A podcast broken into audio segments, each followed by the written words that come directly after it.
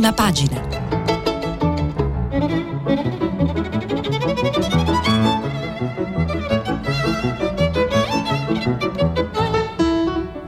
Questa settimana i giornali sono letti e commentati da Tonia Mastrobuoni, corrispondente da Berlino per la Repubblica. Per intervenire telefonate al numero verde 800 050 333 Sms e WhatsApp anche vocali al numero 335 56 34 296.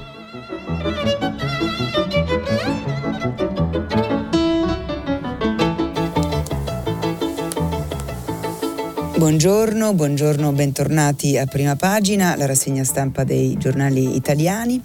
Eh, inevitabilmente anche oggi ovviamente il, la pandemia domina molte prime pagine, eh, e eh, le notizie più importanti arrivano sicuramente dall'estero, dove eh, primi, le prime notizie insomma, di un lockdown, di ritorno alle misure più restrittive, addirittura di un obbligo vaccinale, eh, come per esempio è stato annunciato in Austria da febbraio, stanno, oh, stanno oh, provocando le prime reazioni anche violente. Eh, è il caso di Vienna eh, dove appunto la capitale dell'Austria, dove ieri ehm, dei manifestanti hanno re- reagito, hanno risposto violentemente a questa decisione del governo Schallenberg di, eh, di usare insomma, l'atomica sostanzialmente, quindi l'obbligo vaccinale che varrà eh, dalla, dall'anno prossimo. Eh, eh, le, le, manifestazioni ce le racconta eh, Angela Mayer da, da Vienna sul manifesto. Eh, l'appuntamento è dalle 12 in poi per la manifestazione Novax contro le, le, nuove inattese misure del governo, il lockdown per tutti da lunedì e l'obbligo vaccinale da febbraio. Appuntamento in diversi punti della città, dal Westbahnhof fino al Prata. In prima linea mobilitare c'è Herbert Kickel, eh, capo dell'estrema destra della, della FPÖ, insomma il partito eh, Kickler era stato anche ministro dell'interno durante il primo governo eh, di Kurz, eh, ora costretto alla quarantena perché è malato di Covid. Accusa il governo di coalizione del nuovo cancelliere Alexander Schallenberg con i Verdi. Oggi l'Austria è una dittatura, l'obbligo vaccinale è anticostituzionale. Promotori anche gruppi dei cosiddetti Querdenker, i pensatori trasversali che confluiranno tutti insieme nel punto di concentramento principale sul Heldenplatz, piazza degli eroi. Sulla strada per andarci per andarci passiamo davanti al famoso caffè Central che un tempo era frequentato da personaggi come Freud, Trotsky, Loos. Eh, racconta appunto Angela Mayer da Vienna. Una lunga fila di turisti aspetta di poter entrare nel locale tra le ultime possibilità prima del lockdown che sarà da lunedì. Eh, lo ricordo, l'Austria ha sostanzialmente tentato di eh, spezzare la quarta ondata prima con un, un 2G, insomma un, un sostanziale eh, lockdown per i, eh, per, i, eh, non vac- per i, non vaccinati, ma siccome ha agito tardi, ha agito quando eh, le, l'incidenza era già di 600 oh, infetti ogni 100.000 abitanti, mh, questa misura insomma, si è eh, rivelata insufficiente. Quindi Schallenberg, il, il cancelliere popolare, eh, austriaco ha deciso sostanzialmente la linea dura e quindi il lockdown per tutti. Eh, cosa è successo? È, su- è successo che ehm, dopo questa decisione, soprattutto quella dell'obbligo vaccinale, eh, le piazze sono esplose, ieri appunto ci sono stati eh, grandi eh, manifestazioni a Vienna con insomma grandi ma violente manifestazioni a Vienna eh, con appunto lacrimogeni, eh, spari eh, alla vigilia della manifestazione sui social erano state minacciate azioni violente, scrive Angela Mayer, anche armate persino contro ospedali e il blocco di tutta la città. Eh, ci sono stati sporadici scontri con la polizia che si è beccata lanci di bottiglie e bombe eh, di bottiglie fumogene mentre a un poliziotto stavano per sfilare la pistola. Molto blanda la reazione delle forze dell'ordine, scrive Mayer, che si commenta sui social, usa maniere più forti quando a scendere in piazza è la sinistra radicale. Dieci gli arresti, così il manifesto. Eh, sappiamo che da domenica sera sono oh, cominciati anche gli scontri in un altro posto in cui ehm, un primo ministro ha deciso sostanzialmente di nuovo un lockdown per tutti, cioè eh, i Paesi Bassi. Ci sono stati scontri a Rotterdam e all'Aia. Eh, lo racconta il Corriere della Sera, pagina 11, con l'inviato Andrea Marinelli. Eh, un'orgia di violenza, indagine fermi tra i no pass, notte di scontri all'AIA. Ehm, la prima delle tre settimane di lockdown parziale dei Paesi Bassi si è conclusa venerdì, quando alle 20 bar e ristoranti hanno abbassato le saracinesche come avevano già fatto alle, alle 18 i negozi non essenziali, mentre ad Amsterdam la serata è proseguita nelle case affacciate sui canali dove gruppetti più o meno numerosi si sono radunati, nonostante l'invito delle autorità a limitare a quattro gli ospiti. Anche se non vaccinati, a Rotterdam si è scatenata un'orgia di violenza, come il sindaco Ahmed Abu Taleb ha definito le rivolte scoppiate state in centro allo scoccare del coprifuoco. In diverse occasioni la polizia ha dovuto estrarre le armi per difendersi, ha detto, hanno dovuto sparare ai manifestanti e alcune persone sono state ferite.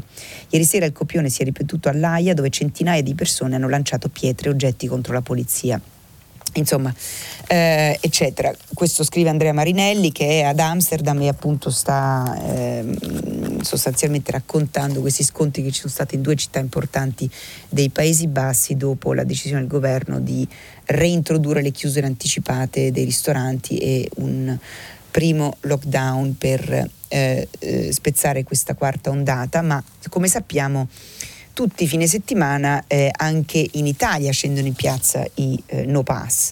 Ieri è successo eh, a Roma. Ehm, le piazze in realtà sono mezze vuote, come conto, come raccontano molti, molti giornali, però eh, il messaggero, il quotidiano romano, eh, ci racconta un po' come è andata a Roma. Le piazze che violano le regole a, a Roma tutti senza mascherina ehm, in 4.000 al Circo Massimo, evocate le SS naziste e aggredita una barista che chiedeva il pass. Eh, io la mascherina non ce l'ho e neanche sogno di metterla, risponde con piglio un manifestante dell'Arena Romana al Circo Massimo. Con lui ci sono altre 3.999 persone che la pensano allo stesso modo ed è questo che incute la maggiore preoccupazione nei giorni in cui i contagi da Covid stanno aumentando. Proseguono le manifestazioni Novax contro il certificato verde in molte città italiane e la maggior parte di coloro che vi prende parte, come atto di protesta, non indossa alcun dispositivo di protezione, pur componendo veri e propri assembramenti. I focolai di Trieste, divampati dopo le proteste senza mascherine, non hanno insegnato nulla, anzi vengono nel più classico degli schemi rinnegati. Ma l'assessore alla sanità del Lazio, Alessio D'Amato, affonda e invoca, invoca l'obbligatorietà vaccinale. È assurdo che nel pieno della quarta ondata si creino assembramenti di no, no Green Pass senza mascherina e distanziamento. Non è giusto pagare per questi irresponsabili. Meglio l'obbligo vaccinale sempre a Roma, che ieri ha visto l'arena ai piedi dell'Aventino riempirsi di 4.000 manifestanti, contava in serata la questura, il rifiuto delle regole diventa motivo per passare alle facili aggressioni. La titolare di un locale che guarda il Circo Massimo ha chiesto ad alcuni clienti partecipanti alla manifestazione di indossare la mascherina e mostrare il Green Pass prima di entrare nel locale giustamente, perché questa è la legge, insomma. Loro, i manifestanti, si sono rifiutati e di fronte all'insistenza della donna ne è nato un piccolo tafferuglio, con spinte, sputi e offese. E un uomo si pare, pare si sia anche abbassato i pantaloni fino all'arrivo di aggiuni, alcuni agenti in borghese della Digos che hanno ripristinato la calma. Troppe ne vedo di persone, così racconta la titolare del bar, che non ha sporto denuncia nell'immediato. Gente che entra incurante delle regole. Così a Circo Massimo vorrei ricordare che a Berlino dove le manifestazioni anche eh, dei no, no, pass e i Novax eh, hanno spesso ehm, ci sono state insomma spesso negli ultimi mesi. A un certo punto la polizia tedesca però ha cominciato a chiedere eh, di indossare le mascherine e a disperdere quelle manifestazioni dove eh, non venivano rispettate le regole di distanziamento, forse potrebbe essere un modello anche per l'Italia, direi. Um, Segnalo sempre sul Covid eh, e sulla pandemia una statistica interessante sul messaggero, ma insomma che viene citata da molti giornali. Eh, eccola qua. Allora, l'Istituto Superiore di Sanità, i decessi dei non vaccinati nove volte superiori agli immunizzati. Che sul fronte Covid-19 i non vaccinati corrono molti più rischi dei vaccinati non è più una notizia, ma gli ultimi numeri diffusi ieri dall'Istituto Superiore di Sanità hanno il pregio di quantificare la, la differente protezione fra i due status, aggiornandola con l'effetto quarta ondata. Il nuovo dato più rilevante è questo. Fra i non vaccinati il rischio di morire dopo aver contratto il virus è nove volte più alto di coloro che si sono protetti. I nuovi dati del report dell'Istituto Superiore di Sanità evidenziano infatti che il tasso di decesso dei non vaccinati, 65 per 100.000, è circa 9 volte più alto rispetto ai vaccinati con ciclo comple- completo entro 6 mesi, 7 decessi ogni 100.000 protetti e 6 volte più alto rispetto ai vaccinati da oltre 6 mesi. Inoltre nell'ultimo mese il 64% dei ricoveri in terapia intensiva ha coinvolto coloro che non hanno ricevuto alcuna dose di vaccino anti-Covid, il che è un dato clamorosamente alto se si pensa che la popolazione italiana non protetta è appena il 24% del totale, neonati compresi. L'Istituto Superiore ha evidenziato anche il calo di efficacia negli immunizzati dopo sei mesi. La protezione determinata dal farmaco per i vaccinati da più di sei mesi cala del, dal 95% all'82%, afferma l'IS, sottolineato che dopo sei mesi, sottolineando che dopo sei mesi dal completamento del ciclo vaccinale si osserva una forte diminuzione dell'efficacia vaccinale nel prevenire le diagnosi in corrispondenza di tutte le fasce di età. Quindi insomma bisogna anche poi andare a farsi il booster perché l'efficacia eh, cala. Questo è lo studio dell'Istituto Superiore di Sanità sulla mortalità dei vaccinati e dei non vaccinati. Mm, poi che cosa sta pensando invece di fare il governo? Anche qui se ne occupano molti giornali eh, prendiamone uno, la stampa, il governo e la stretta di Natale, Super Green Pass in arrivo, probabilmente già a dicembre. Eh, l'avevamo letto anche ieri, intervista a Renato Brunetta, al Ministro della Pubblica Amministrazione, un pochino lo, lo, sul Corriere della Sera un po' eh, lo annunciava. Oggi Alessandro Di Matteo sulla stampa scrive la stretta arriverà a dicembre, il ministro della pubblica amministrazione Renato Brunetta lo dice esplicitamente, anche se già domani o al massimo martedì il ministro della salute Roberto Speranza con la collega Maria Stella Gelmini e il sottosegretario Roberto Garofoli incontreranno le regioni che in molti casi chiedono di intervenire drasticamente contro i non vaccinati. Il governo si prende ancora qualche giorno per trovare una sintesi nel classico braccio di ferro tra aperturisti e rigoristi, ma il Super Green Pass sembra ormai sempre più probabile. Del resto i contagi continuano a salire, ieri 11.555 in più e il Premier vuole intervenire prima che sia necessario tornare a misure che bloccano di nuovo l'economia. La situazione, dicono anche al Ministero della Salute, è ancora sotto controllo, eccetera, eccetera. Ehm, poi vabbè c'è Salvini che ovviamente mette le mani avanti, ma i suoi governatori eh, gli amministratori locali della Lega, come abbiamo visto anche nei giorni scorsi dalle cronache dei giornali, la pensano in maniera molto diversa rispetto al leader de- della Lega. Eh, anche Luigi Di Maio è cauto, siamo ancora nel dibattito. Eh, poi appunto anche Di Matteo ricorda i governatori eh, e poi eh, Brunetta che dice ci sono pochi dubbi, se gli indicatori ospedalieri dovessero peggiorare penso sia il caso di rafforzare il Green Pass, escludendo i non vaccinati da alcune attività sociali.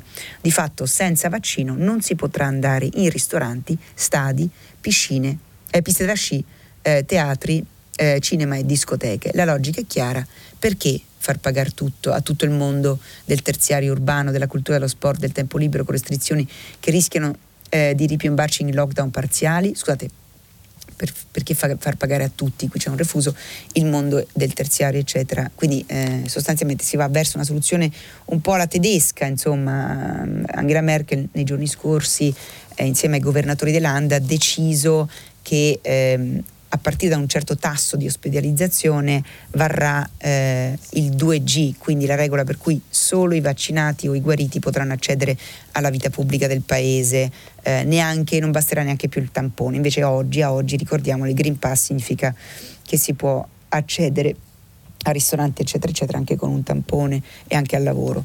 Ehm, Torniamo invece, eh, le, le, restiamo sulla stampa perché c'è un'intervista appunto al ministro, eh, alla ministra degli affari regionali Gelmini che dice dobbiamo correre di più sulle terze dosi, in caso di chiusure non paghino i vaccinati.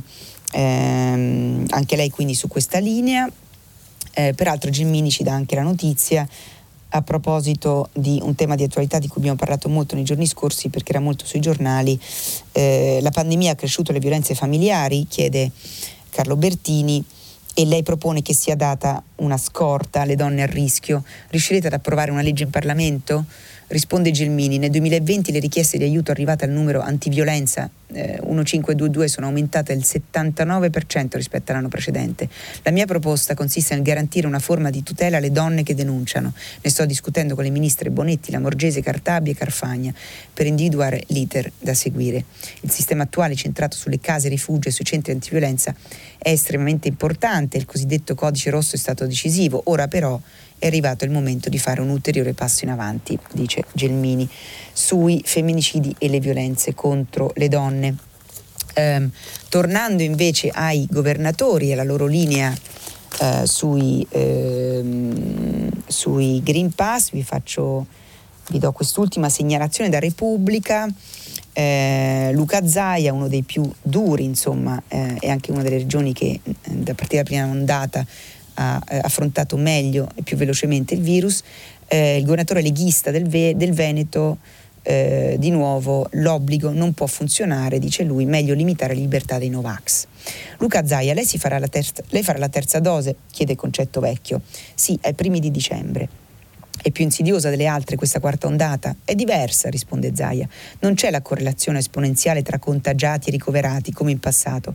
In Veneto, con 2.000 positivi, abbiamo 410 ricoverati. L'anno scorso, con gli stessi dati, ne avevamo 2.000. I vaccini stanno funzionando.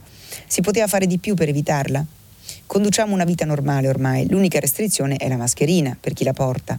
Abbiamo i vaccini, farmaci e gli anticorpi monoclonali, quelli che hanno salvato Trump e che noi usiamo con successo nei nostri ospedali. Però lei è scettico sul modello austriaco, cosa suggerisce allora? Più informazione istituzionale contro le fake news. Il governo pensa di cavarsela con la conferenza stampa il venerdì? È davvero troppo poco per combattere le cavolate antivaccini che circolano online. Certi giovani sono davvero convinti che la dose renda sterili. Cosa non lo convince nella scelta di Vienna? Scusate, mi pare che il lockdown dei Novax sia durato il tempo di una stella cometa. Alla fine l'hanno imposto a tutti.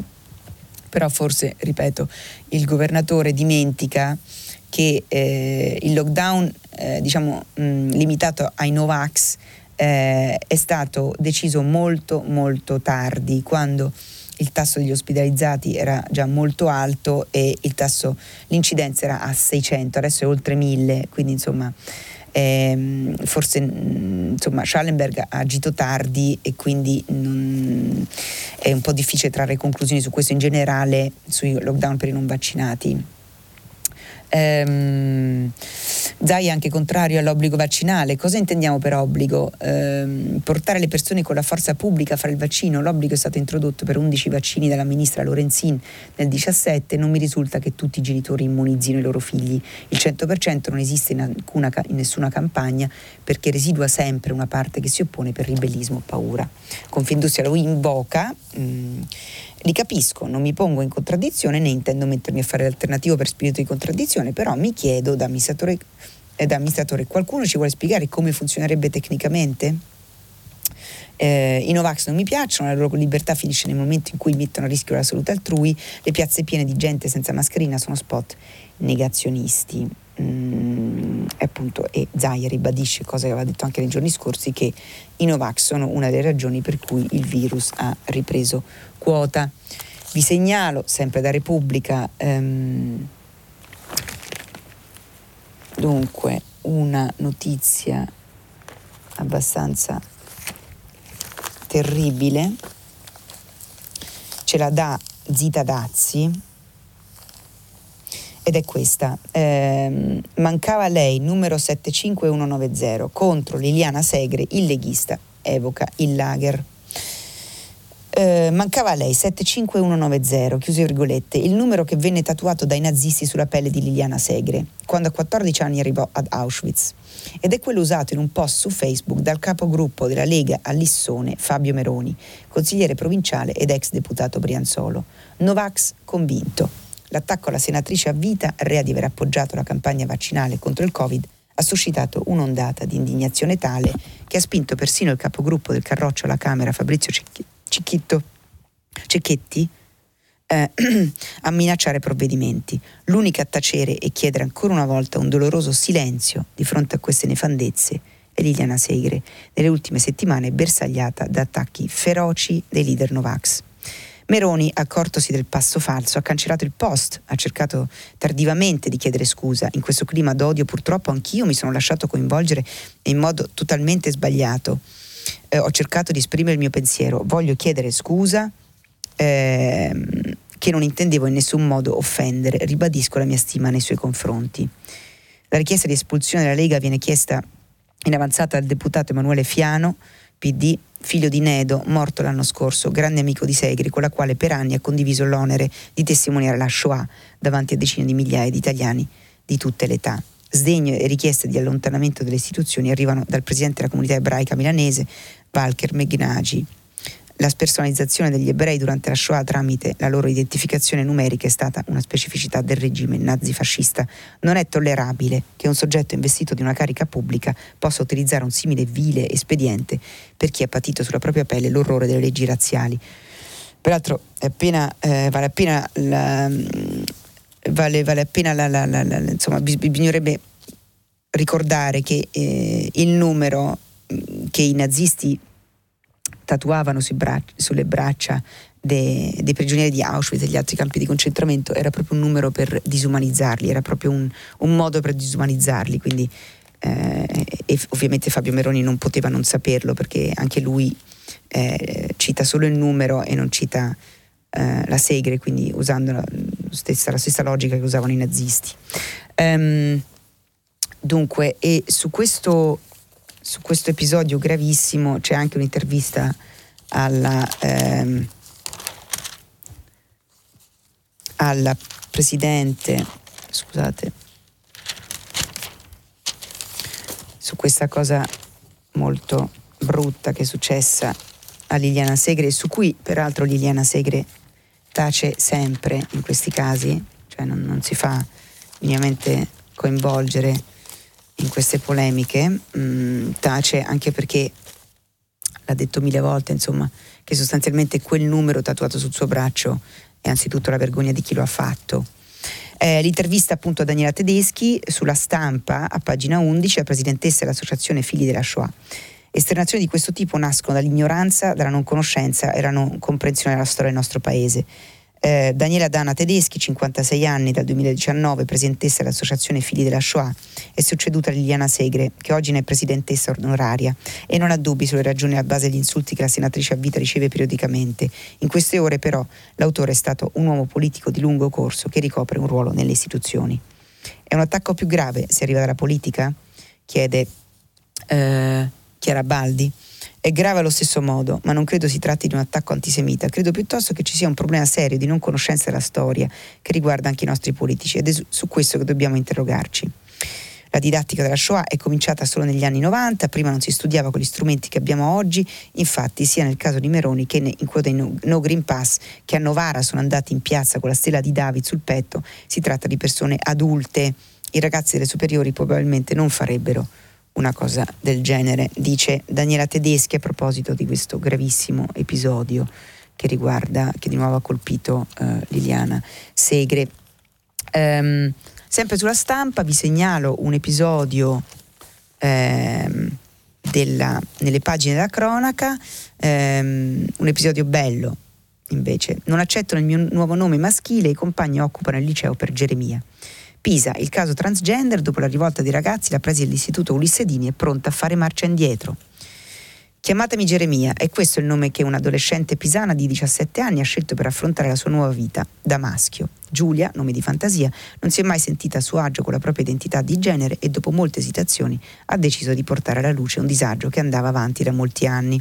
I genitori hanno deciso di appoggiare questa scelta e Geremia ha chiesto alla sua scuola di attivare una carriera alias, cioè la possibilità per gli alunni che abbiano iniziato un programma di transizione di genere di essere iscritti con un nome diverso da quello riportato sui documenti. L'istituto però, dopo un'iniziale titubanza, ehm, davanti all'iniziale titubanza dell'istituto, gli studenti hanno risposto con una vera e propria ondata di solidarietà che ha portato all'occupazione delle aule.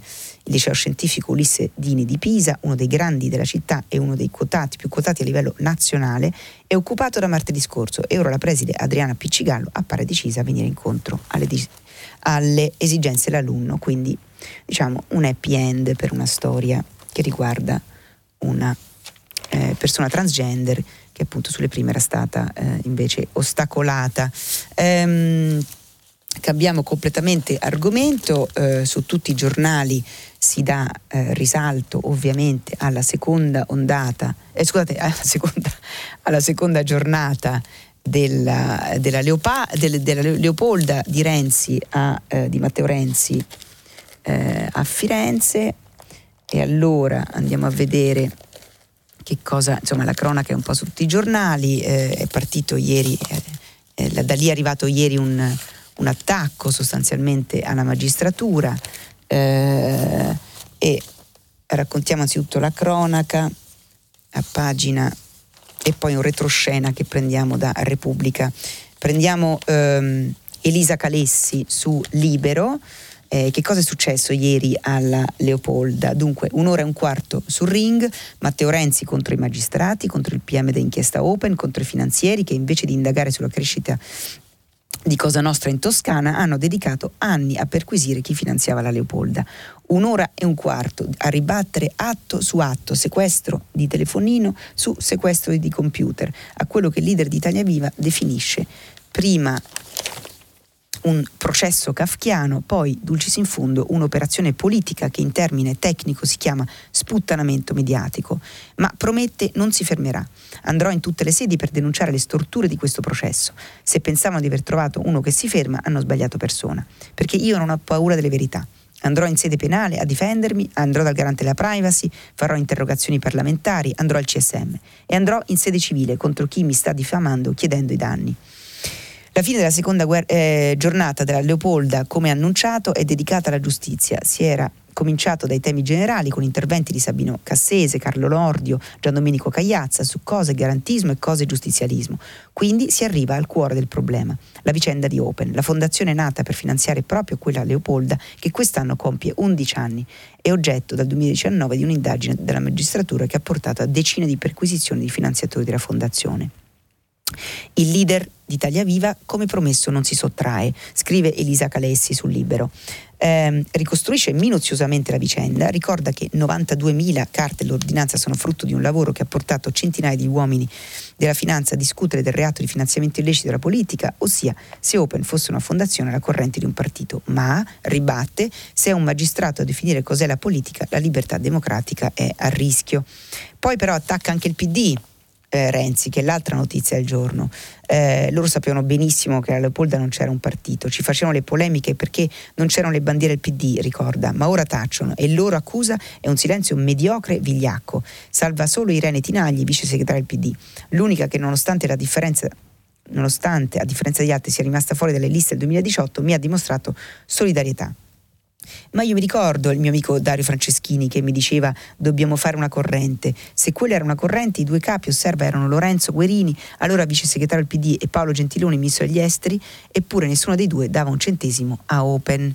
Ne ha per Luigi Di Maio, ha detto che dalle carte ha capito che Renzi voleva distruggere i 5 Stelle, il mio reato sia stato non distruggerli politicamente, ovvio.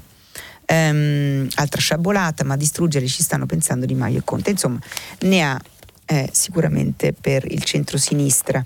Ehm, dunque, quindi appunto Renzi attacca magistratura, PD e eh, 5 Stelle eh, e le, la, diciamo, le deduzioni che se ne possono fare sono abbastanza ovvie. Eh, c'è un retroscena su questo di eh, Emanuele Lauria su Repubblica. Il cantiere con Forza Italia parte da Faraone, candidato a Palermo. Eccolo qua. Allora, eh, nel futuro di Renzi c'è un cantiere di centro che adesso con l'ultima pennellata viene definito macroniano. Intanto è sempre più fitto il dialogo con chi è alleato con la destra. È un nuovo significativo passo verso Forza Italia. Verrà fatto stamattina, annuncia Lauria, dal palco della Leopolda. L'ex premier, svelando la sorpresa annunciata alla vigilia della Kermesse, lancerà la candidatura di Davide Faraone a sindaco di Palermo. Faraone formalmente diventa il primo volto di questa possibile coalizione antipopulista e antisovranista che per Matteo Renzi vale a livello nazionale almeno il 10%, ma nei fatti si pone come terminale di un costruendo patto che comprende anche, ma non solo, il partito di Berlusconi. Il capogruppo di Italia Viva al Senato farà una proposta elettorale aperta a tutti, ma correrà nella quinta città del paese. Insomma, questo prove generali per Renzi di alleanza con la destra. Ehm, su questo vediamo invece che succede proprio eh, dall'altra parte, appunto a destra, eh, e le manovre di Berlusconi per andare al Quirinale. Eh, il domani di nuovo apre su questa ipotesi, dice che non è aleatoria, altri la danno per assolutamente fantasiosa e c'è però un'intervista a Berlusconi sul quotidiano eh, romano Il Tempo in cui eh, sostanzialmente Berlusconi tende una mano al, ai 5 Stelle e cerca in qualche modo di eh, così ammansirli appunto in vista del voto cruciale della, della prossima, eh, del prossimo insomma, anno, dell'inizio del prossimo anno.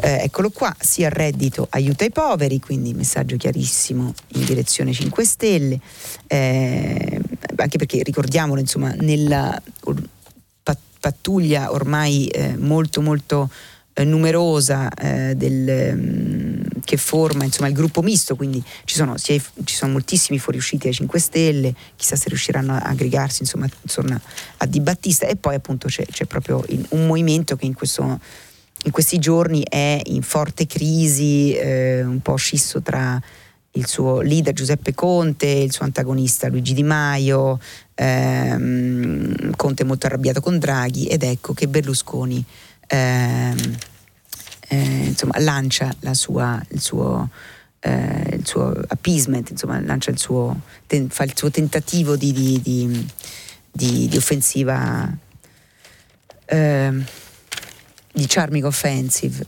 Allora, Franco Bechis non gli si riesce a strappare nemmeno una sillaba sull'imminente corsa al Quirinale, né un vaticinio sul futuro di Mario Draghi. Silvio Berlusconi eh, si è fatto molto prudente e non vuole alimentare speculazione e divisione del centrodestra. Si dice soddisfatto del lavoro compiuto dal governo Draghi in questi mesi eppure del comportamento degli italiani che lo rende orgoglioso. Smussa qualsiasi asperità possa esserci all'interno del centrodestra, minimizzando anche la questione della leadership interna, ma soprattutto offre una vera sorpresa se si pensa ai toni tranchant di molti dei suoi in questi anni, ed è quello di una vera strizzatina d'occhio al Movimento 5 Stelle. Eh, così insomma il cappello dell'intervista eh, di Franco Becchis a Silvio Berlusconi in cui eh, il Cavaliere sostanzialmente apre ai 5 Stelle, fa una vera e propria charming offensive verso il partito in stato confusionale di ehm, Giuseppe Conte.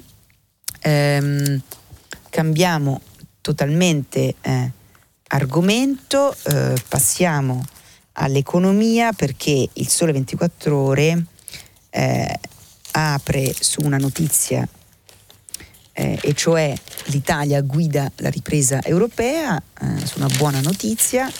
Eh, a pagina 3 Nicoletta Picchio ci racconta che la locomotiva italiana traina ripresa europea. Come mai? Vediamo un po'.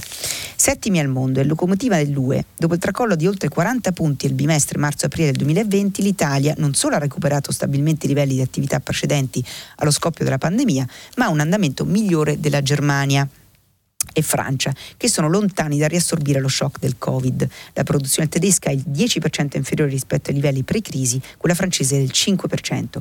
È il quadro che eh, emerge dal rapporto Scenari industriali del Centro Studi Confindustria al titolo La manifattura al tempo della pandemia, la ripresa e le sue incognite, presentato ieri in Confindustria. Quindi, mh, mm, insomma, la manifattura va bene, l'industria va bene. Ehm, Ecco, e quindi questa è la buona notizia mh, mm, mh, mm, nella, che oggi ha ispirato il, l'apertura del principale quotidiano finanziario ed economico italiano, il Sole 24 Ore, che oggi esce anche col bellissimo domenicale, appunto con, con l'inserto eh, culturale, vediamo un po', sì. E poi ehm, sempre invece spostandoci un pochino sul settore della finanza, vediamo una eh, notizia che sta agitando tutti i giornali, è stata anticipata ieri da Repubblica con uno scoop di Sara Benevitz che ha raccontato come 11 consiglieri eh, preoccupati per i conti di Tim hanno convocato, hanno chiesto una riunione urgente del Consiglio d'amministrazione. Ebbene, oggi eh, ci torna su eh, ci trovano su tutti i giornali, anche il Corriere della Sera, eccetera. La verità racconta il progetto dei francesi di Vivendi per prendersi Team Vision e Calcio. Eh, per Team il nuovo CDAT straordinario, il prossimo venerdì il Consiglio di si riunirà sollecitato da numerosi membri del collegio sindacale, insomma quello che aveva anticipato sarà bene visto su Repubblica. Eh, ma ieri si è svegliata la politica e anche il mondo sindacale. Ad appena una settimana dall'ultimo CDA di Team stanno emergendo azioni confusionarie dei consiglieri di amministrazione so- sotto la regia degli azionisti che puntano a ribaltare la governance aziendale anzi- anziché lavorare a un piano industriale di sviluppo, ha spiegato Vito Vitale, il segretario generale della Fistel Cheese, che nella nota tira in ballo pesantemente Giancarlo Giorgetti e pure Vittorio Colau. A ruota interventi di Leu, ma anche di Goffredo Bettini al PD, che parla sempre di tutto, ma mai a caso. A generare l'allarme è certamente il futuro della rete, anche che con l'ok della Commissione UE sul passaggio di proprietà di Open Fiber si annuncia la stagione delle scelte eh, strategiche post rete uniche. Dell'argomento si occupa oggi anche dopo Repubblica il Corriere della Sera Ehm, adesso vediamo di ritrovare l'articolo. ehm, ecco perché anche qui c'è un'altra ipotesi. Team, l'offerta il maxi fondo USA. Eh, KKR pronto ad acquistare il gruppo KKR che sarebbe Colbeck, Kravis e Roberts eh, che è uno dei fondi eh, più importanti americani. Il fondo americano KKR mette il mirino team. Nelle scorse ore sul tavolo del presidente del gruppo telefonico Salvatore Rossi è arrivata una manifestazione di interesse dal fondo USA, già azionista di FiberCop, la società in cui Team ha spostato l'ultimo miglio della rete telefonica per l'intero gruppo.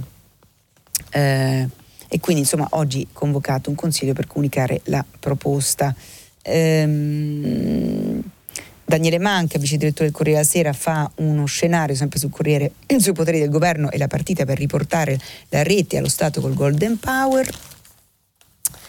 E prima di chiudere la rassegna stampa vorrei farmi, farvi un po' di segnalazioni invece un po' random.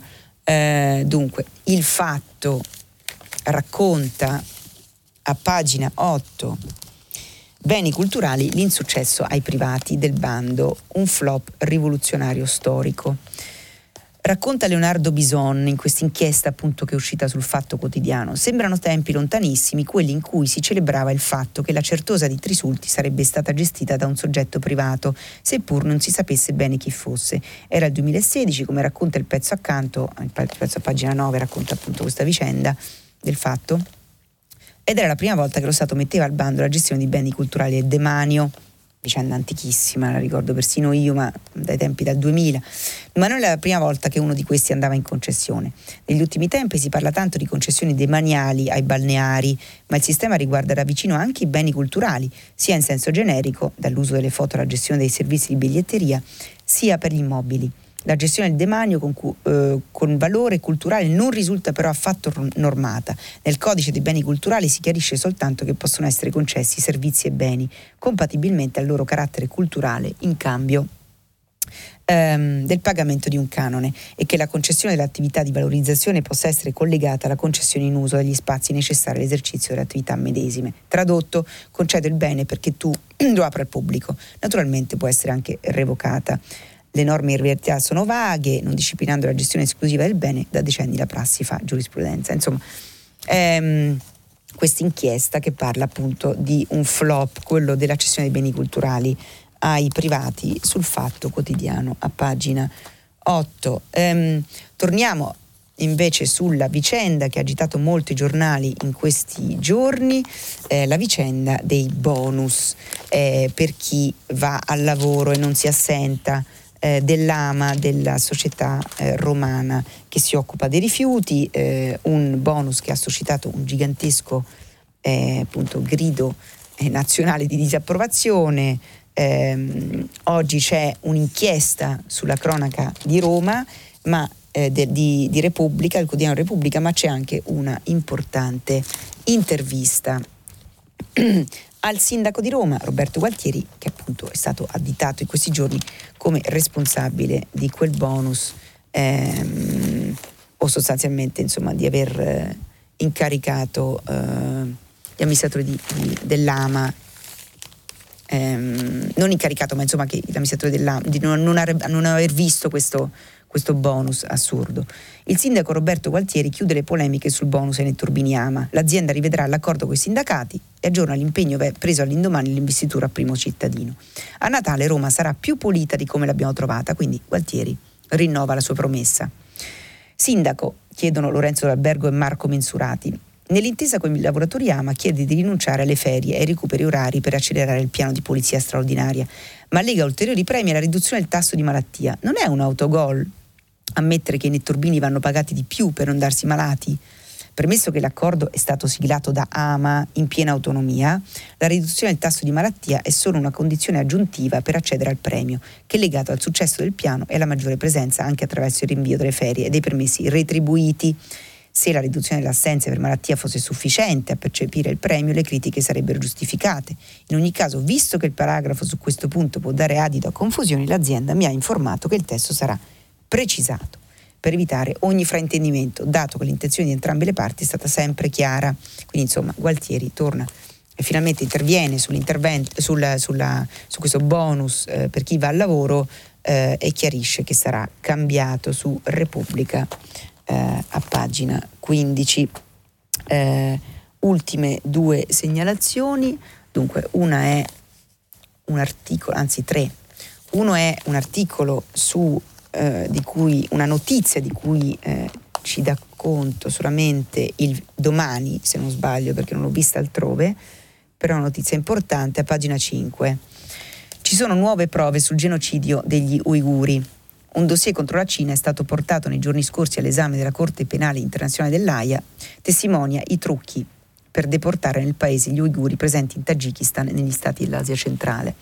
Youssef Hassan Olgado scrive un nuovo dossier di prove è stato sottoposto alla Corte internazionale affinché indaghi su accuse di genocidio e crimini contro l'umanità commessi nei confronti della minoranza uigura da parte delle autorità cinesi. Insomma, l'hanno presentato all'AIA, dice um, alla Corte di Giustizia internazionale, eccetera, eccetera. Questo dossier contiene le prove su come la cooperazione tra il governo tagico e quello cinese abbia facilitato una deportazione di massa verso Pechino. Parliamo di circa 3.000 uiguri che una volta trasferiti vengono internati nei campi di rieducazione e nelle fabbriche.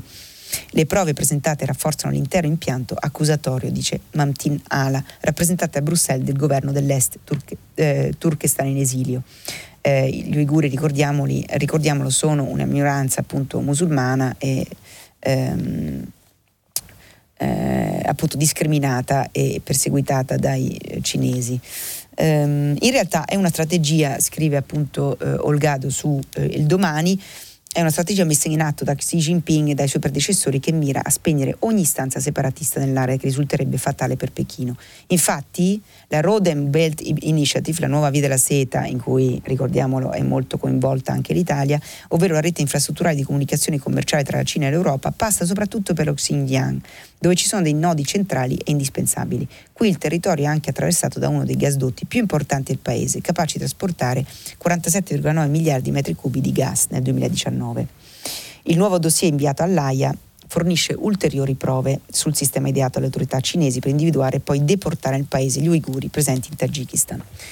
Um, a proposito invece di migranti, vi segnalo che c'è ultima, un'ultima segnalazione um, sulla stampa, un pezzo imperdibile di Francesca Mannocchi eh, a pagina 17 che ci racconta eh, come appunto dall'accordo con Erdogan ai ricatti Lukashenko l'UE è sempre più fragile, militarizza i confini e finisce per pagare i regimi in cambio di sicurezza. Ultimissima segnalazione su uno dei più bei settimanali che escano sui giornali italiani, cioè Specchio, diretto da eh, Francesca Sforza, sempre sulla stampa. Eh, questa settimana è dedicato a profitto e castigo con una gigantografia di, di una statua insomma, di Karl Marx e, e, con interventi assolutamente da non perdere, tra l'altro di Sandro Buonvissuto e Guido Maria Brera. Eh, la nostra rassegna stampa dei giornali italiani finisce qui, dopo la pubblicità eh, facciamo, ri, riprendiamo col eh, filo diretto con gli ascoltatori. Grazie al filo diretto. Eh, prima di prendere la, la, una telefonata vorrei leggervi un messaggio eh, perché ieri ne ho letti secondo me un po' pochi. Pino di Padula ci scrive eh, di questa triste e brutta storia della pandemia, la grande sconfitta, eh, sconfitta della scienza che non ha saputo e non è riuscita a venirne a capo. Pino, io non sono per niente d'accordo, mi scusi con questo suo eh, giudizio, perché eh, bisogna pensare che prima della pandemia per, fare, per sviluppare un vaccino ci volevano 5 anni, 10 anni, eh, un rimedio contro per esempio l'AIDS non si è mai trovato, si sono trovati molte medicine, ma invece qui siamo eh, a, a, una sorta di eh, miracolo che è successo oh, in quest'anno e mezzo perché si è trovato a riuscire, si è riusciti a trovare non uno ma eh, 4-5 eh, vaccini, no? Um, 6-7 se contiamo quelli che non sono stati ancora approvati dall'autorità eh, europea del, del, farmaco, dall'EMA. Eh, insomma, non, non, sono, se me lo consente, non sono per niente d'accordo. Io trovo che la scienza abbia fatto veramente un miracolo in quest'anno. Eh, adesso procederei con la prima telefonata. Pronto? Pronto, buongiorno. buongiorno. Rosa da Trieste. Prego? Rosa da Rosa, Trieste. buongiorno. Ecco. Indignata per l'ennesima esternazione di un politico, no? Fa parte della Lega, quindi è un partito, eh, un'esternazione contro la Segre, ma sì. c'è veramente qualcosa io trovo di indecente, di insopportabile. Ma come possono i nostri partiti sopportare al loro interno certe figure? Ecco, a Trieste a noi non, non sono mancate. ecco, sì, tu era anche consigliere comunale eh, esternava. Sì. Ecco, eh, ma una, non noto una sollevazione generale del mondo politico, una reazione dura, mm. chiara. Come può fare politica persone, come possono persone di questo tipo? Insomma, in Germania, paese cui guardo spesso, almeno questo l'impressione sì. non ci sia, no? I tedeschi hanno fatto il conto col loro passato, forse a noi ecco mancato questo, questo volemo se bene, insomma. sì, grazie Rosa. Eh, dunque, anch'io sono, abbast- sono ovviamente eh, molto, molto indignata di quello che è successo alla senatrice Segre e anch'io trovo che i partiti, eh, anzitutto la Lega dovrebbe essere, ma anche Fratelli d'Italia dovrebbe essere molto più netti nella condanna e nell'espulsione di personaggi che si macchiano di, questi gesti così orrendi. Eh, però in Germania è vero che c'è una grande rielaborazione del nazismo, è vero che ci sono delle linee rosse molto chiare, ad esempio eh, nessuno si coalizza con la FD perché l'ultradestra, però perché l'AfD è un partito che rispetto all'antisemitismo non ha invece, eh, come dire, messo delle linee rosse, delle, de, de, degli argini davvero convincenti, ha avuto qualche difficoltà a espellere eh, in passato degli esponenti che avevano eh, non solo ehm, appunto insultato la Shoah e la, eh, no, la, la, dire, gli ebrei sopravvissuti, eh, alla Shoah e ricordo che uno degli esponenti eh, più eh, popolari di quel partito eh, si chiama Björn Höcke e ha definito il monumento alla Shoah di Berlino una vergogna. Insomma, voglio dire, quindi eh, io penso, sono perfettamente d'accordo con lei che i partiti di destra dovrebbero eliminare ogni residua ambiguità e veramente espellere eh, su due piedi questi, questi eh, personaggi che si macchiano di, di, di gesti eh, così orrendi. Eh, prendiamo la prossima telefonata. Prego, buongiorno. Buongiorno, buongiorno, sono Rosanna, chiamo da Vesta. Buongiorno. Buongiorno. Eh, no, ho sentito, tanto lei prima ha letto l'articolo del Sole 24 ore dove diceva che l'Italia è diventato il traino dell'Europa per la ripresa. Uh-huh. Eh, sì, eh, io però mi chiedevo com'è possibile che siamo il traino dell'Europa e quindi va tutto, sta andando tutto così bene, però il, il numero di, degli occupati eh, non, non, aumenta in maniera significativa, non ci sono, uh, c'è un gran numero addirittura di inattivi, mm. cioè, in, eh, gli inattivi sono quelli che non lo cercano più il lavoro, credo certo. di aver capito. Grazie allora Rosanna. Io mi chiedo, sì, sì. ecco questo volevo dire, la, la, la la, la Lei dice, a, a teme che sia una ripresa senza occupazione, una jobless ecco, recovery. Esatto, mm. cioè, non ne beneficiamo tutti, insomma, mm. chi ne, ne, potrà beneficiare di, di, questo? Allora, questa è un'ottima domanda, nel senso che abbiamo visto in, in, questi anni anche di recupero dalla crisi finanziaria che ci sono stati dei momenti di jobless recovery, cioè di una, di una ripresa senza occupazione. Non credo che sarà questo il caso, anche perché naturalmente a spingere eh, la fiducia degli investitori in questo momento, ma anche eh, ad alimentare l'ottimismo eh, c'è il PNRR, no? c'è, eh, c'è, il recovery fund, c'è questa montagna di soldi che si sta sostanzialmente che sta arrivando al nostro paese. Peraltro su questo segnalo che c'è un bellissimo dossier sull'Espresso di questa settimana, appunto l'Espresso uscito oggi, e, e, dice che al sud insomma c'è poca chiarezza, in effetti è una notizia che non è stata molto, che non è stata molto, eh, non, è, non, è, rimbalzata molto sui giornali e che sono stati bocciati per esempio i progetti siciliani, insomma mh, mm, che procede un po', forse procede un po' a rilento, procede in maniera un po' confusa eh, questo, questa, questa, spesa di, di, questi, di, questa enormità di soldi che stanno arrivando all'Italia.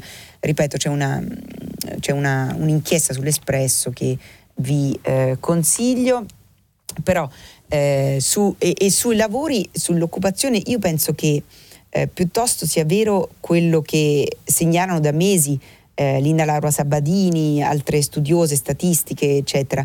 Cioè, siccome questi eh, soldi saranno concentrati soprattutto in due settori, l'ambiente e il digitale, e sono settori eh, a stragrande maggioranza di occupazione, insomma, soprattutto eh, lavoratori uomini, che, eh, che sono, sono, in questi settori. Il rischio è che questa ripresa eh, penalizzi in qualche modo le donne. Eh, e quindi c'è stata una spinta forte anche durante la discussione del PNRR a dire attenzione a non lasciare fuori le donne che sono state peraltro le più penalizzate anche durante la crisi, perché la prima cosa che è saltata sono stati i lavori di cura, no? ovviamente, e molti lavori che vengono fatti eh, dalle donne. Quindi bisogna fare attenzione molto, è vero, ha ragione lei, Rosanna, eh, al fatto che questa, questo recupero economico sia accompagnato anche da una ripresa occupazionale e soprattutto femminile anche. Um, um, prendiamo un'altra telefonata, prego. Buongiorno. Buongiorno. Sono Giuseppe da Roma.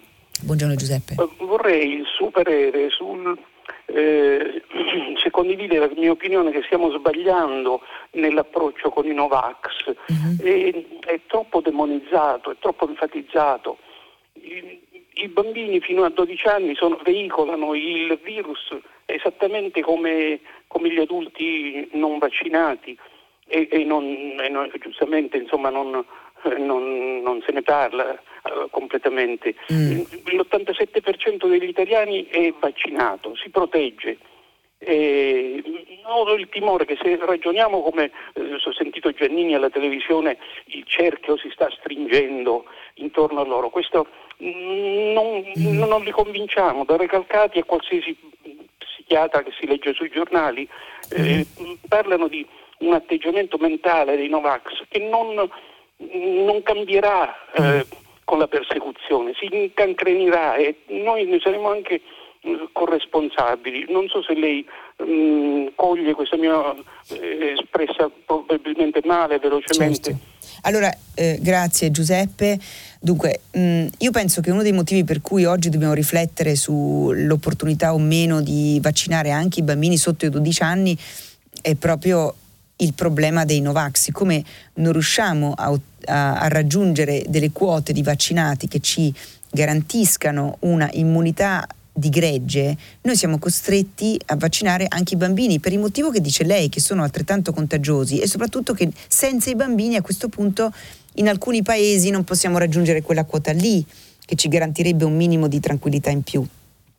La demonizzazione di Novax viene semplicemente dal fatto che molte persone credo abbiano la sensazione che se non riusciremo a, ehm, ad aumentare i tassi di vaccinazione, a svuotare gli ospedali, ehm, perché poi gli ospedali, le terapie intensive si stanno riempiendo soprattutto di Novax, che ovviamente costringono queste terapie intensive a rimandare invece altre operazioni, a rimandare a mandare persone che sono gravi per altri motivi altrove. Insomma, la maggioranza silenziosa, quella che lei ha citato, l'87% degli italiani che sono vaccinati, forse cominciano un pochino a essere anche insofferenti, soprattutto all'idea che do- dovremmo tutti andare in lockdown, eh, no? se dovessimo tutti andare in lockdown per colpa di questa minoranza che è irriducibile. Ha ragione lei, sono irriducibili, tanti non si convincono, però tanti sono anche semplicemente insicuri, tanti, eh, guardi, io so come funziona in Germania e in Austria ci sono tanti irriducibili, l'80% in Germania dei Novax sono, non si vaccineranno neanche sotto tortura,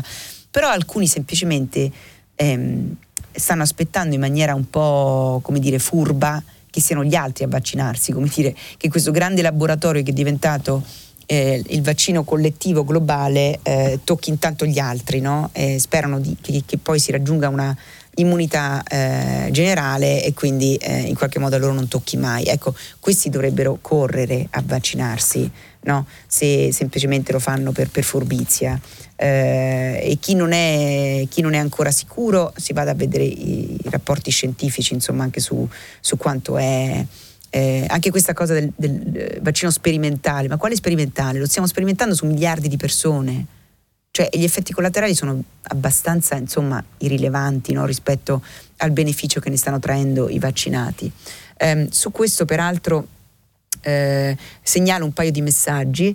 Ci possono far sapere quanto sono aumentati i contagi Covid dopo i festeggiamenti Scudetto Inter e i festeggiamenti Vittoria Italia e gli affollamenti a Milano dei Gretini, non so Gretini cosa, ah forse le manifestazioni per, eh, dei Fridays for Future per Greta Thunberg, gli assembramenti, insomma eh, per onorare il Pipe de Oro a Napoli, eccetera. Insomma, c'è un lettore che vorrebbe, un ascoltatore che vorrebbe sapere quanto sono aumentati i contagi dopo questi assembramenti. Um, Dice Vincenzo Sora, un altro gradino salito sulla scala della follia, nella civilissima Europa la pandemia è ormai materia da psicologi e psichiatri, la paura è pessima consigliere, la più contagiosa e pericolosa dei mali. Um, dunque, poi, um, ecco, invece sulla vicenda anche della Segre sono intervenuti molti lettori, um, questo onorevole Segre dice Luca, non insulta la signora Segre nella comunità ebraica, ma l'umanità intera, vista la sua assenza di empatia. Eh, Stefano da Imola dice finiamola di incolpare la scuola, l'apologia di Shoah non è ignoranza, bensì consapevole abominio senza scuse possibili. L'attacco alla Segre, scrive Martino da Udine, è un sinistro presagio di ritorno a un'epoca di crudeltà. Raggela il sangue e l'anima, un abbraccio a quella meravigliosa e degna persona che è Liliana Segre, questo ci scrive Martino da Udine. Ehm, dunque, e poi eh, intanto prendiamo una telefonata mentre eh, cerco di eh, districarmi un po' in questi moltissimi, numerosi messaggi che ci, avete, ci state mandando. Prego. Sì, buongiorno. buongiorno. sono Adriana, chiamo da Bologna, buongiorno a tutti. Buongiorno. Ho letto ieri un articolo sul Fatto Quotidiano, non ricordo l'autrice, era un servizio eh, che raccontava di una visita fatta alle carceri psichiatriche di Torino. Mm-hmm.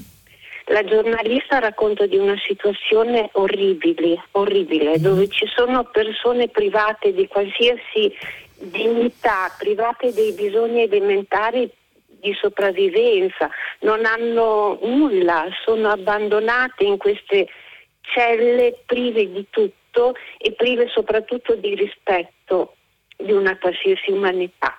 Mm-hmm. Questa cosa mi ha molto turbato perché non pensavo potesse oggi in una città, in un mondo dove tutti parliamo di tante cose, questa cosa qui continua a essere ignorata e continua ad esistere. Mm-hmm volevo che almeno se ne parlasse, che qualcuno facesse qualcosa per eh, che queste situazioni qui vengono a Grazie. finire, non mm. è possibile. Non Lei è... l'ha letto sul giornale, ieri sul giornale? L'ho la... letto, guardi, non sul cartaceo, l'ho letto sul, sull'iPad sull'iPad. No, mm. Sì, non ricordo il nome della giornalista, però mm. insomma era una, reso, mm, una cronaca breve, Importante, concisa sì. Sì, di una situazione che però è, è mostruosa, mm. non si può.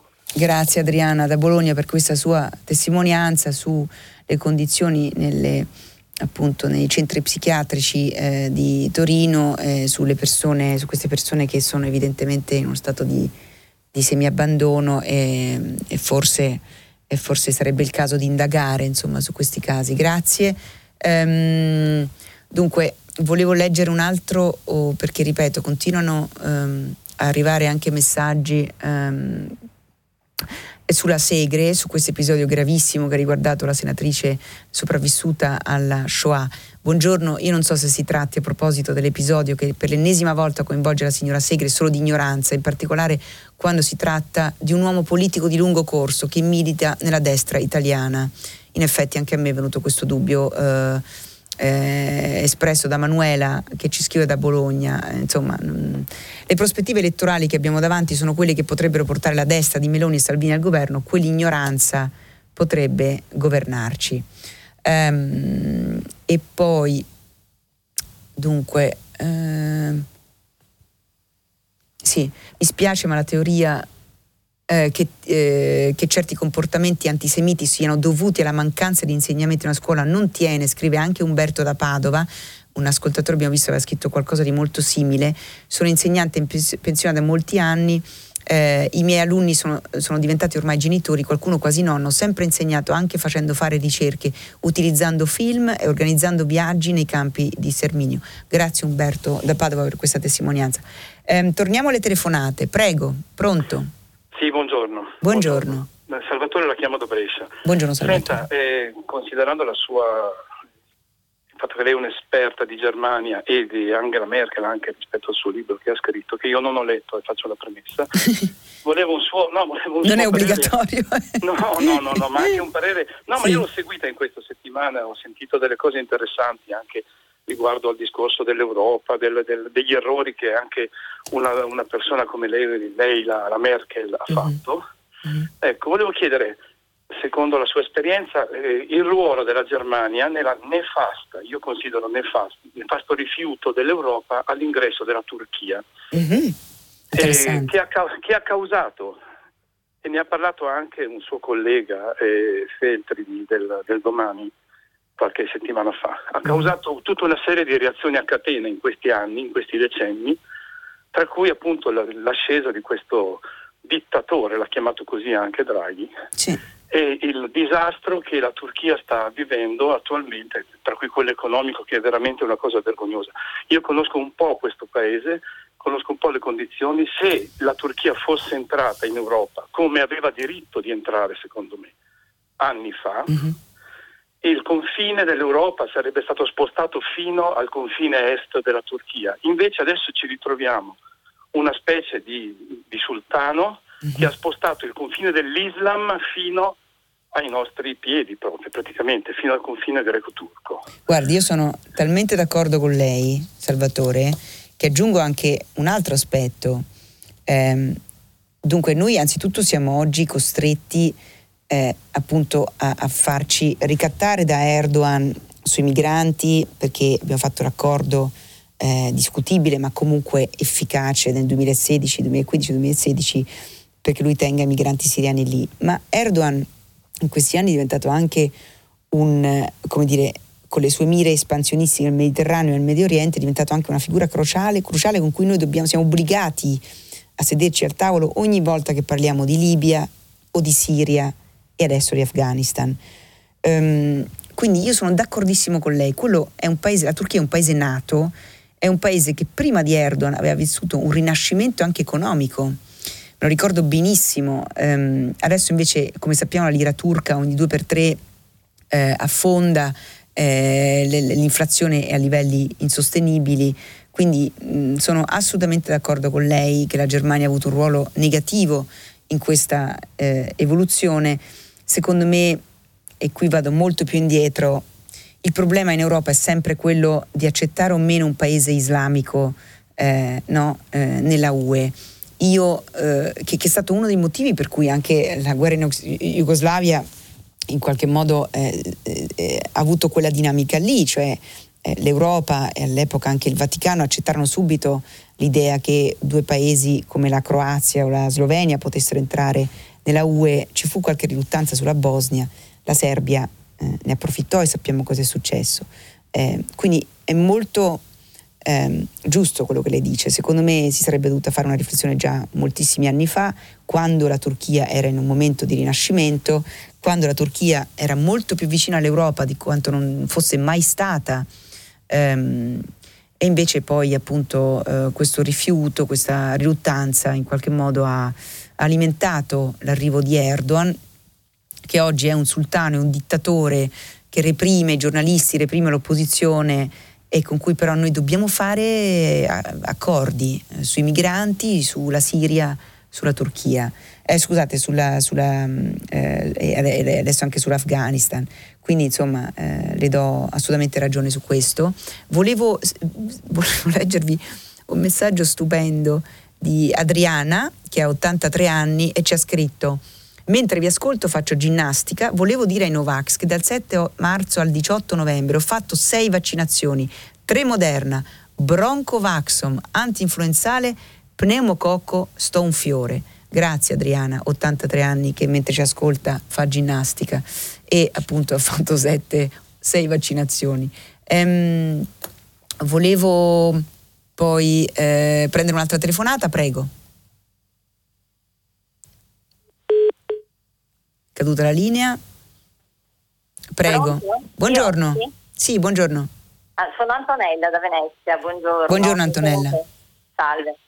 Eh, io volevo porre l'attenzione sulla violenza contro le donne. Continuiamo a leggere sui giornali che queste donne prima stalkerate poi vengono uccise da ex mariti, ex compagni, ci sono state delle stragi, continuiamo a leggere tutti i giorni di donne che vengono uccise anche quando avevano magari denunciato eh, la violenza che hanno subito in precedenza e quindi mi chiedevo mm, che attenzione viene data alla cosa. Ho letto sul, mm, sul Corriere stamattina mm-hmm. Che i fondi stanziati per i centri antiviolenza nell'ultimo anno sono arrivate a destinazione solo per il 2% e io trovo che sia vergognoso questo. È chiaro che c'è bisogno di molti soldi per affrontare la questione, per proteggere le donne, eh, farle andare fuori dalla casa, dare loro dei soldi perché possano vivere in una situazione diversa da quella in cui rischiano di morire. Ma se i soldi non arrivano eh, non si può fare granché. Mm-hmm. E quindi volevo sottolineare questo anche perché si sta avvicinando la giornata contro la violenza sulle donne e sicuramente se esatto. ne parlerà a breve, ma bisognerebbe parlarne di più tutti i giorni e fare qualcosa perché mh, si proteggano di più le donne maltrattate. Sì, volevo Grazie Antonella per, sua, per, questo suo intervento. Volevo ricordare che Radio 3 dedicherà proprio il 25 alla, appunto, una giornata alla violenza contro le donne ehm, abbiamo visto in questi giorni, abbiamo letto molte, molti articoli che cercano di eh, raccontare un po' cosa sta facendo il governo. Oggi anche ministro, la ministra Gelmini ha detto che con le altre ministre donne sta preparando un piano per rendere più sicure le donne che eh, vivono sotto minaccia e direi che è il caso che eh, il governo si sbrighi ehm, e, eh, su questo punto perché appunto eh, perché siamo tutti stanchi di leggere queste violenze quotidiane. Peraltro gli ultimi casi che abbiamo anche commentato qui, su cui sono intervenuti molti ascoltatori, riguardano donne che neanche denunciavano più i, i loro appunto aguzzini. E anche questo è un problema, cioè se non si fa nulla la, la fiducia nelle istituzioni ovviamente crolla, quindi bisogna fare qualcosa, insomma la politica deve agire. E su questo peraltro c'è, una, c'è anche un sms di Paolo Meglio da Roma.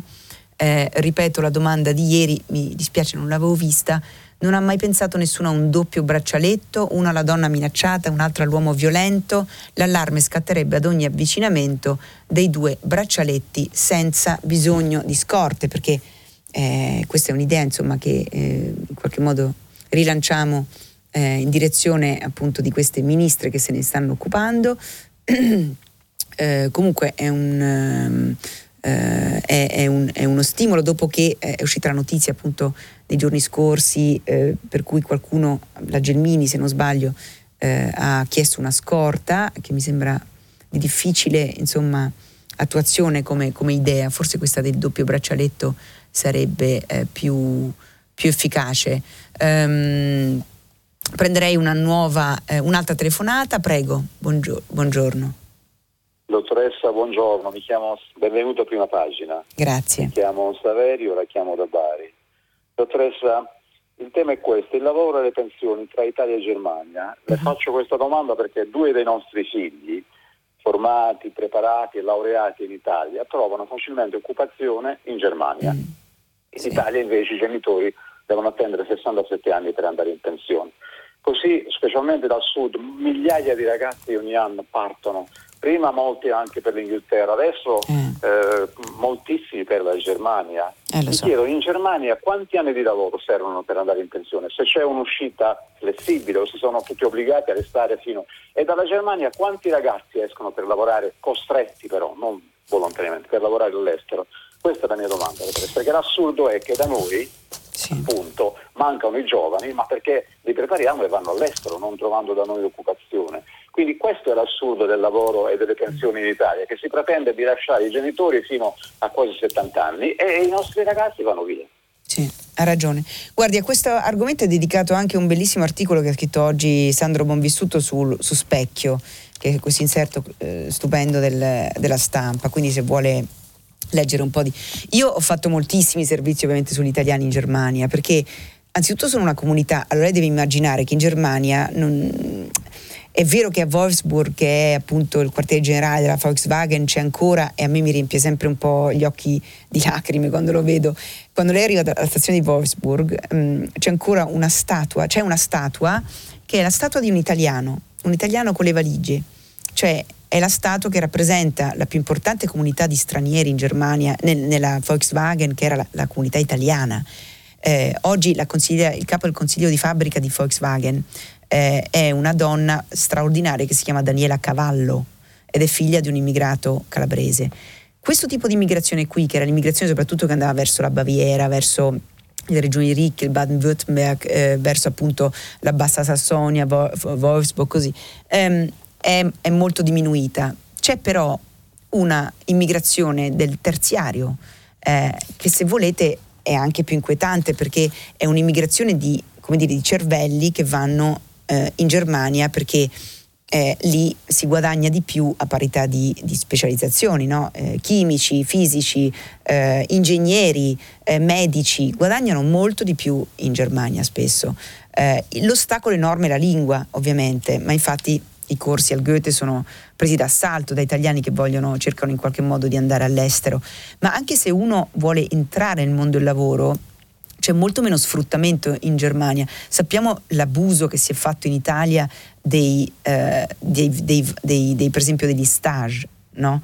che sono stati usati spesso, sfruttati dalle aziende in malafede per far entrare delle persone al lavoro gratis, sostanzialmente, capito? Con la scusa che uno gli insegnava il mestiere, in realtà poi ci sono nate anche molte associazioni su questo che si battono per uno stage attribuito. Io ho cominciato a fare questo mestiere tantissimi anni fa, ehm, troppi anni fa, eh, alla radio pubblica tedesca ho fatto semplicemente domanda per uno stage e quello stage di un mese e mezzo era profumatamente retribuito. Eh, ecco, si dovrebbe cominciare da lì appunto perché se già uno pagasse bene gli stage, pagasse bene l'ingresso al lavoro, forse tanti ragazzi non scapperebbero all'estero. Eh, le voglio dare un ultimo dato. La più grande comunità straniera eh, nell'accademia tedesca, cioè stiamo parlando di professori, ricercatori e assistenti universitari, sono gli italiani. Quindi noi stiamo andando sostanzialmente, veniamo da università straordinarie come quelle italiane e poi su cui lo Stato investe miliardi, no? Cioè lo Stato investe miliardi nell'educazione che in Italia è eh, eh, appunto eh, è ancora eh, è ancora in, certi, in, certi, in certe università un, una, una, una, un'ottima educazione, poi vanno all'estero e sostanzialmente mettono a frutto eh, per aziende tedesche, per aziende inglesi, francesi, questa, questa sapienza accumulata nelle nostre eh, appunto, università su cui lo Stato investe tantissimi soldi. Quindi sono perfettamente d'accordo con lei, eh, questo è un punto molto dolente su cui si dovrebbe fare molto di più, si è già fatto qualcosa negli ultimi anni, ma si dovrebbe investire molto di più e anche le imprese dovrebbero essere più proattive eh, e meno, diciamo, furbette e soprattutto io sono assolutamente d'accordo che in Italia si introduca un salario minimo. So che i sindacati lo considerano una sorta di appunto, attentato alle loro prerogative negoziali, eccetera, però il salario minimo, anche il salario minimo, garantisce quel minimo di, appunto, di, di, di busta paga che potrebbe trattenere qualche eh, lavoratore giovane più in Italia invece di farlo scappare all'estero. Prendiamo un'altra telefonata, prego. Eh, buongiorno, sono Marta da Cuneo. Buongiorno Marta. Buongiorno. Buongiorno, volevo ricollegarmi a una telefonata che è arrivata ie- eh, ieri da un dirigente scolastico, mi sembra di Brescia, e alla sua risposta. Eh, ieri questa persona mh, mm, rif- eh, vole- parlava di mh, mm, voler tornare ad una scuola delle conoscenze, delle nozioni sì. e la opponeva ad una scuola delle competenze. Allora a me sembra manchino degli elementi perché mm-hmm la definizione di competenza, mi rifaccio a quella delle raccomandazioni dell'Unione Europea del 2018, prevede che la competenza sia fatta di conoscenze, uh-huh. di abilità e di atteggiamenti in un certo contesto.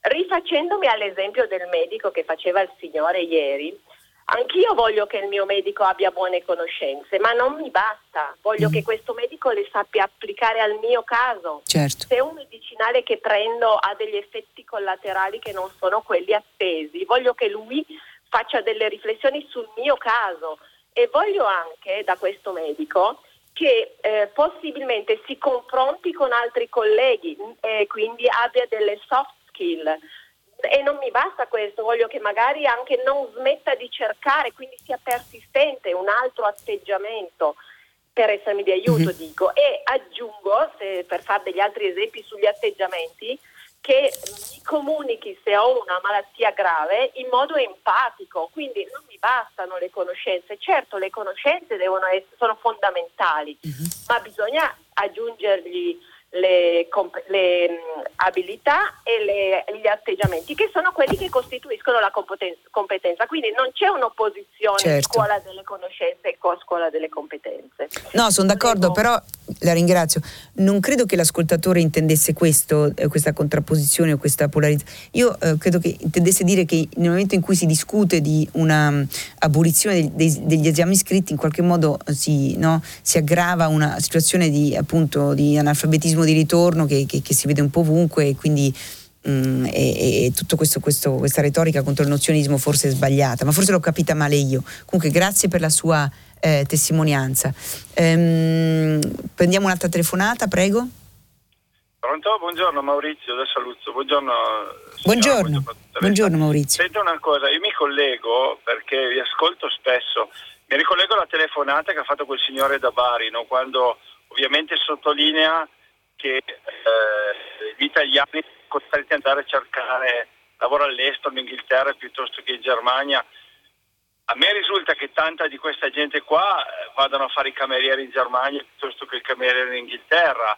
Cervelli in fuga l'Inghilterra ne ha da vendere, da vendere dei suoi. Con la Brexit hanno fatto fuori decine di migliaia di polacchi, ungheresi e quant'altro, quindi gli mancano manodopera. Noi mandiamo manodopera.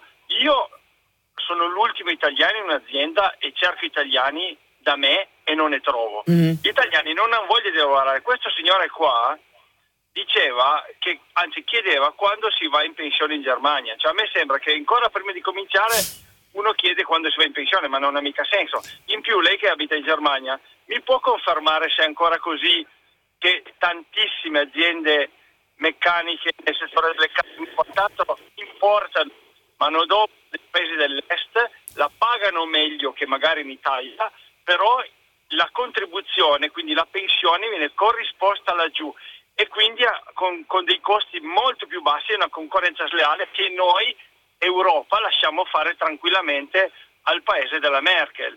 Mm. Quindi sostanzialmente, cioè poi io lo dico per Severi, il problema di non avere lavoro qua è perché è difficile fare impresa qua.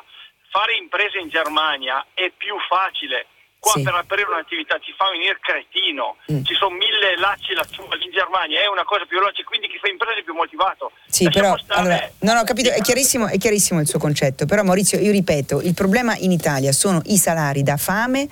Eh, non è vero che gli italiani non hanno voglia di lavorare, perché io l'ho visti lavorare in Germania e lavorano e si spaccano la schiena eh, anche quelli che lavorano in fabbrica e lei n- non è poco dire che le fabbriche tedesche pagano di più, i contributi saranno anche più bassi o saranno pagati poi dai governi bulgari, ma intanto un operaio tedesco specializzato guadagna molto di più che in Italia, mentre invece in Italia st- il livello degli stipendi non solo è vergognoso, vergognoso, ma è anche stato abbassato in questi anni. Quindi, eh, ripeto, io anche questa cosa sempre dell'imprenditore che piange per le tasse, eccetera. È vero, però eh, sono assolutamente d'accordo che il peso fiscale è, è eccessivo in Italia, ma i, gli stipendi continuano a essere troppo bassi e questo è uno dei motivi, ripeto, per cui, perché lo so, ho visto le statistiche e ho visto i ragazzi che vengono, è uno dei motivi per cui vengono in Germania, vengono gli operai, vengono i medici, vengono gli ingegneri.